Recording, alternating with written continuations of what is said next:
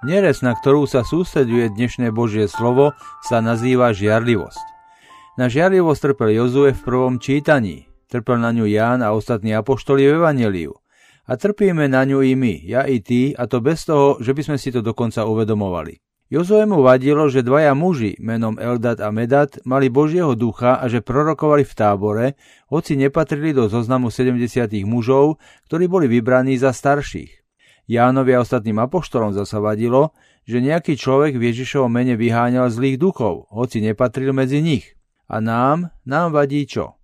Čo je to žiarlivosť? Je dôležité, aby sme si žiarlivosť neplietli so závisťou. Tieto dve sa na seba podobajú, no nie sú to isté.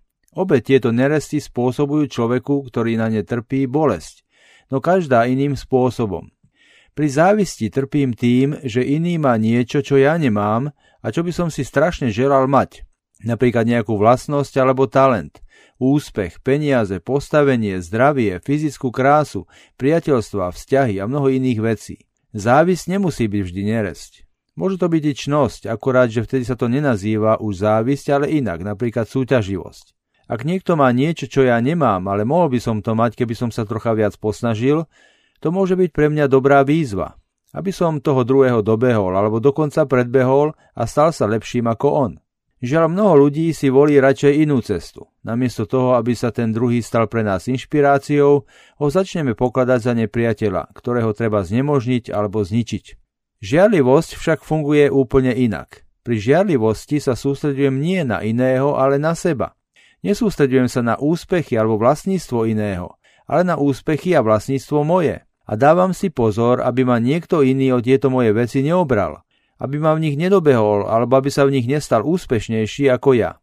Ani žiarlivosť nemusí byť vždy neresť.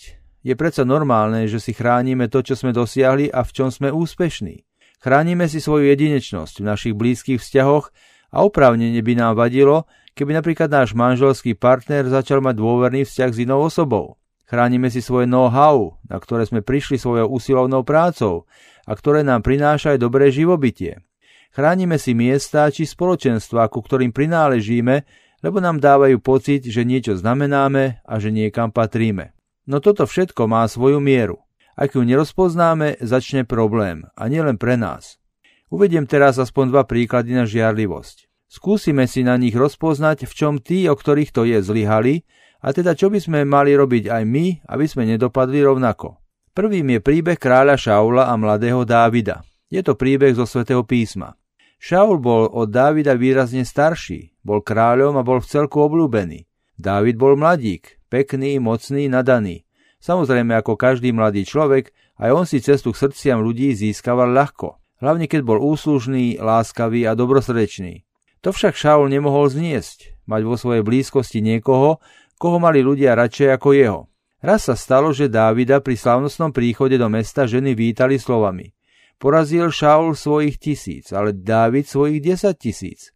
Na to sa Šaul veľmi nahneval a nepáčila sa mu táto reč. Vravel, Dávidovi dali 10 tisíc a mne dali takých tisíc.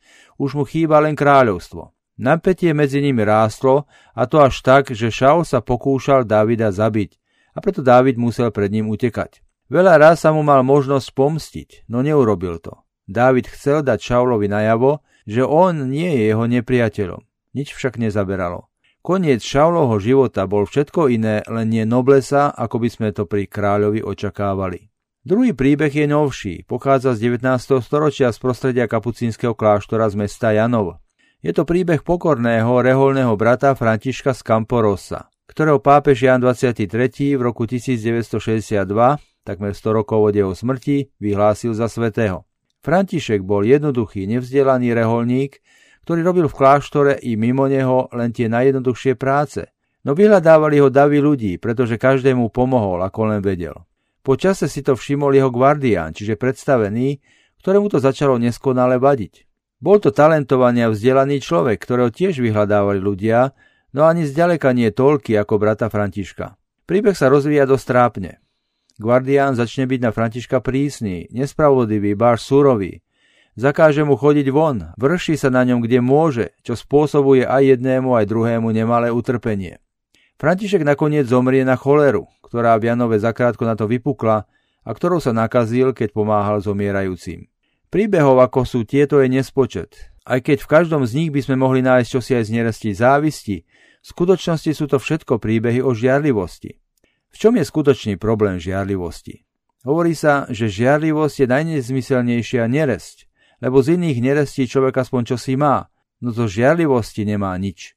Aj keď žiarlivý človek dokáže spôsobiť veľa bolestí iným, najviac škodí sám sebe, pretože jeho žiarlivosť je známkou toho, že si sám sebe neverí, že si sám seba neváži, že je sám pred sebou ničím. Žiarlivý človek sa tak podobá psovi, ktorý si hryzie svoj vlastný chvost. Čo robiť, ak sme žiarliví? Poprvé treba si pestovať čnosť dobroprajnosti a žičlivosti.